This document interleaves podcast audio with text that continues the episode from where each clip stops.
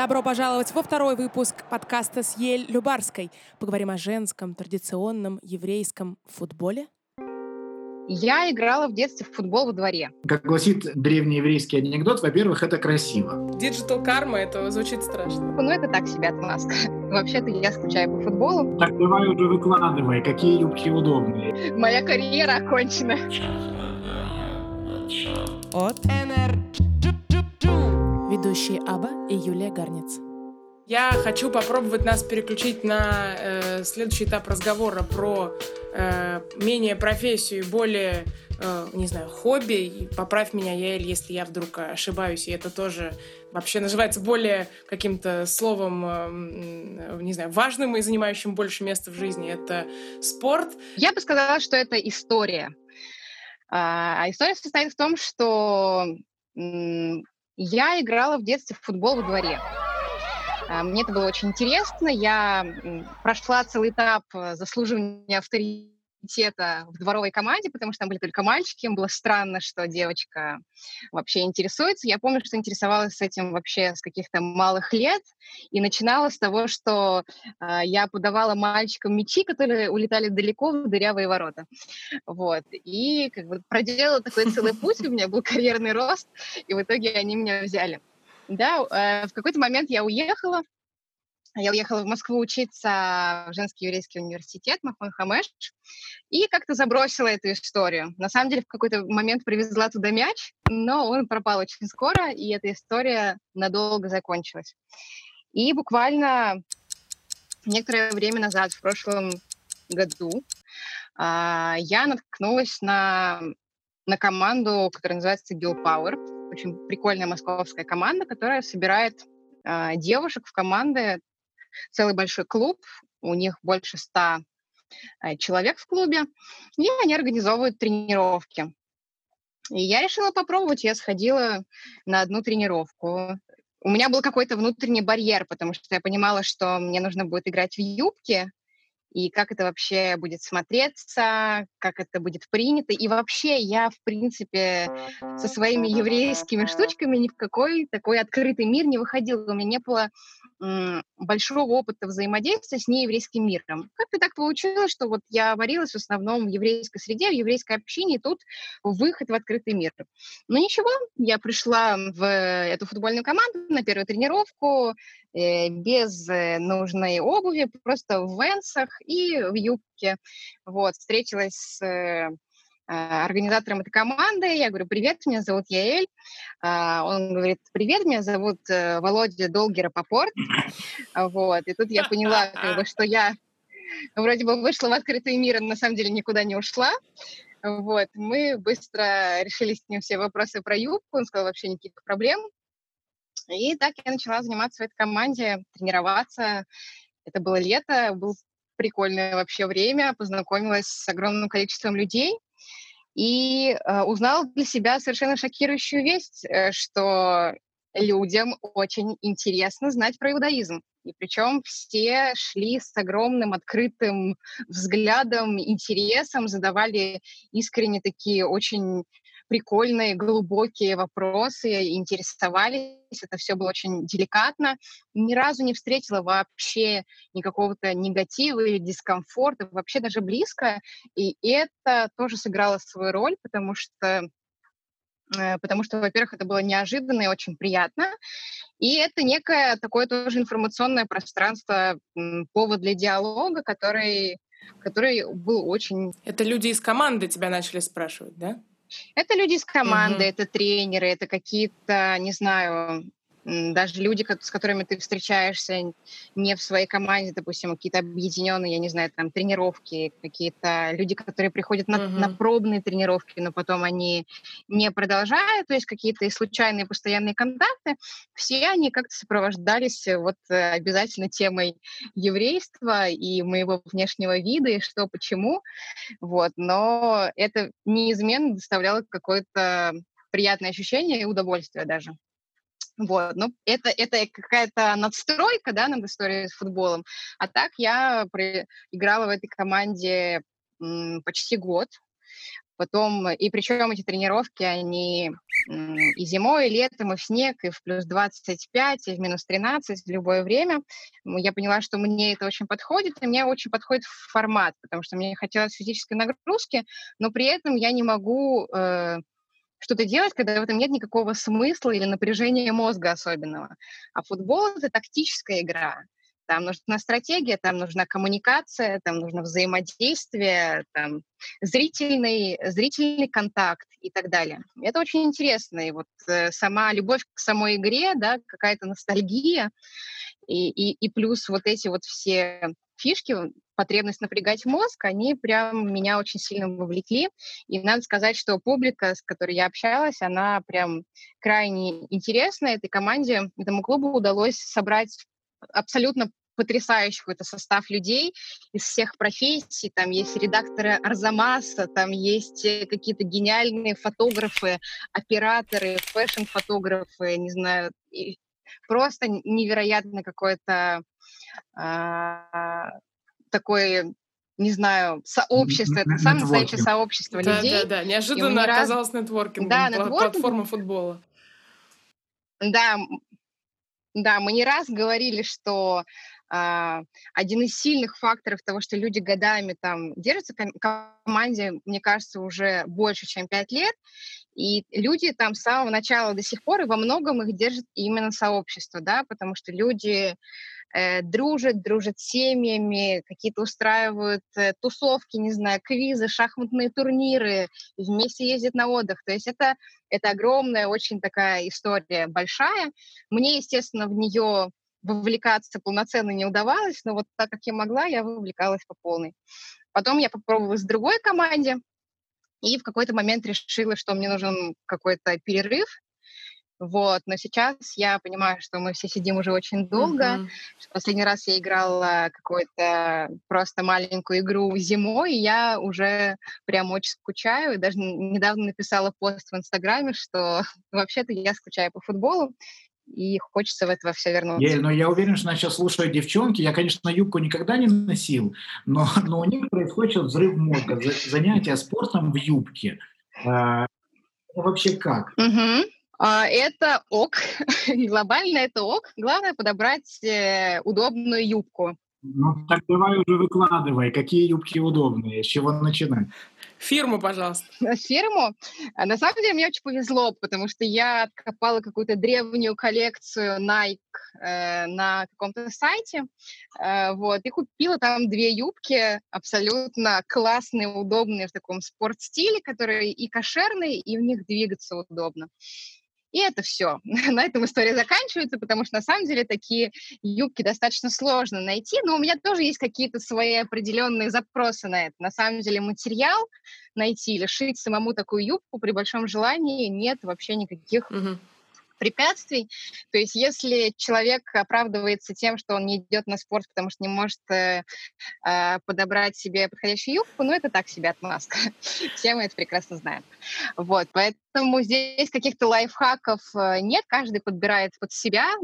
Единственное, что в отношении материала, наверное, это какой-то должен быть стрейч-материал, немножко тянущийся, чтобы было удобно. Вообще с юбками это отдельная история. В какой-то момент э, мы в футбольной команде вышли на турниры, а на турнирах особенно важно, чтобы mm-hmm. человек был в форме.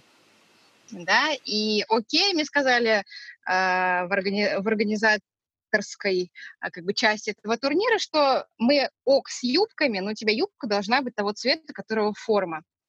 А сначала у нас была черная форма. Окей, Подходит, мои юбки да. черные. Вот. Потом у нас была белая форма. Я извернулась нашла юбку белую, на которой была еще черная нашивка. В общем, я ее перешивала 200 раз. В итоге она а, была именно того вида, которого нужна. Вот, хоть и не очень удобная, но я выкрутилась. И был еще третий момент, когда я уже была в другой команде, форма была голубая. Тут я поняла, что вообще все, капец, моя карьера окончена. Вот. Я поделилась с девочками из команды своей болью еврейской, вот, и капитан сказала, что а давайте мы все поменяем наши шорты с голубых на черные, чтобы ты смогла надеть свою черную юбку и не париться.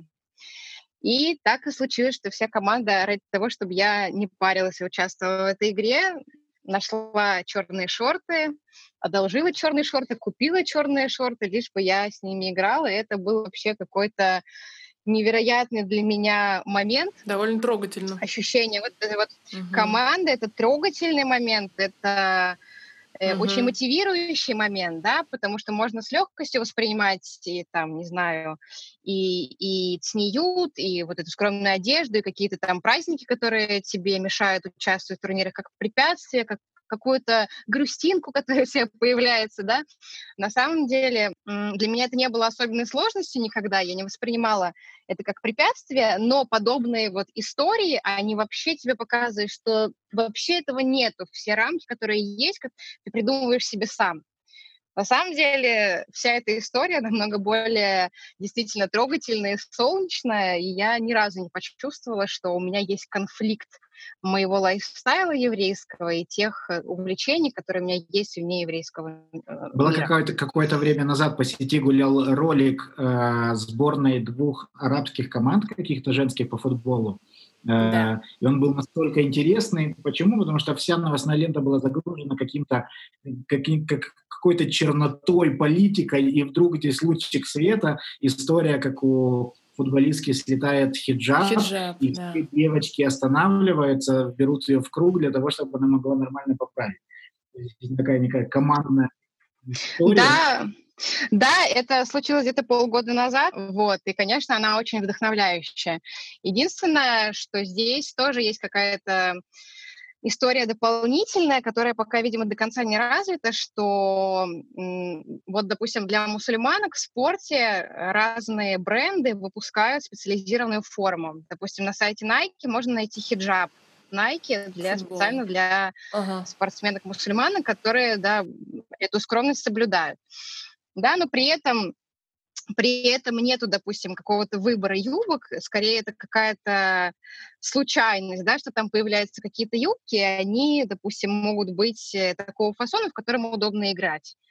Да, то есть это с этой стороны история не проработана. Я надеюсь, что все-таки в будущем а, на еврейскую аудиторию а, спорта тоже обратят в этом смысле внимание и будет э, легче искать себе экипировку для разных э, видов спорта, для разных спортивных хобби. Nike уже в твоем лице получил сегодня рекламу в подкасте «Цифровая маца», поэтому я думаю, что можем официально сказать, уважаемый Nike... Хочу сказать, что кто знаком, знаком с ней лично или кто следит за ней в социальных сетях, у них, правда, может сложиться некая э, иллюзия того, что она Амбассадор. Да. Возможно, так амбассадорами становятся. Я думаю, что да. А, я вообще на самом деле не против, было бы что носить, да, потому что если быть амбассадором, то интересно быть еврейским амбассадором, чтобы в этой всей истории была именно определенная нота, да, связанная с еврейской скромностью и с тем, что э, линейка одежды Nike отвечает э, всем параметрам еврейской скромности, но пока Пока таких данных нет, соответственно, мой интерес немножко меньше. Ну смотри, ты, ты прокладываешь дорогу в этой истории. Я да, тоже так я думаю. Какое-то время назад видел, видел статью на, на феминистском э, сайте Wonderzine, э, не побоюсь этого слова, да, про девушек э, в необычных, в необычных нарядах, да, в скромных нарядах. Я считаю, что это большой קידוש השם, как говорится на святом языке, да, большой Э, большой шаг для еврейства? А, я надеюсь, я надеюсь, на самом деле это какая-то была совершенно неожиданная инициатива. Мне предложили дать интервью. Я м, с радостью согласилась, хотя было немного волнительно, да. Хотя, ну, мне сразу озвучили концепт, что есть э, там три девушки а, разных вероисповеданий. Вот хочется показать такие примеры стиля, да, стиля неогранич... неограниченного рамками скромности да, то есть где, где рамки скромности не воспринимаются как ограничения или какие-то вещи, которые мешают быть стильным, человеку быть стильным. Да, и, ну, э, я поняла для себя, что я хочу просто максимально честно и искренне рассказать э, свою историю, э, свой взгляд, свой подход, подход свою какую-то трансформацию, потому что в отношении стиля я ее, да, а, прошла. Вот, чтобы это была какая-то живая человеческая история, чтобы было понятно, что для меня история скромности — это не просто принятие бескомпромиссное на себя каких-то рамок, что это вещь, которую я живу и проживаю, да, и с ней а, прошла большой этап э, как бы, поиска точек контакта, соприкосновения и поиска форматов, которые мне mm-hmm. комфортно. Да, там моя одежда сейчас, она может э, кого-то, не знаю, смущать, у кого-то вызывать какие-то вопросы, потому что она часто спортивная, часто такая оверсайз. Я поняла для себя, что вот в таком формате скромной одежды мне супер комфортно, я себя чувствую вообще на коне. И это здорово, это здорово, что эта часть э, моей жизни, эта часть моего лайфстайла, она мной прожита и обдумана очень много и качественно. Я думаю, что в принципе, у людей должен быть такой подход, что к каждой вещи в иудаизме, даже если мы ее не понимаем, э, к ней все равно должно формироваться осмысленное отношение. По-другому просто сложно себе представить, что человек э, будет качественно проживать эту жизнь.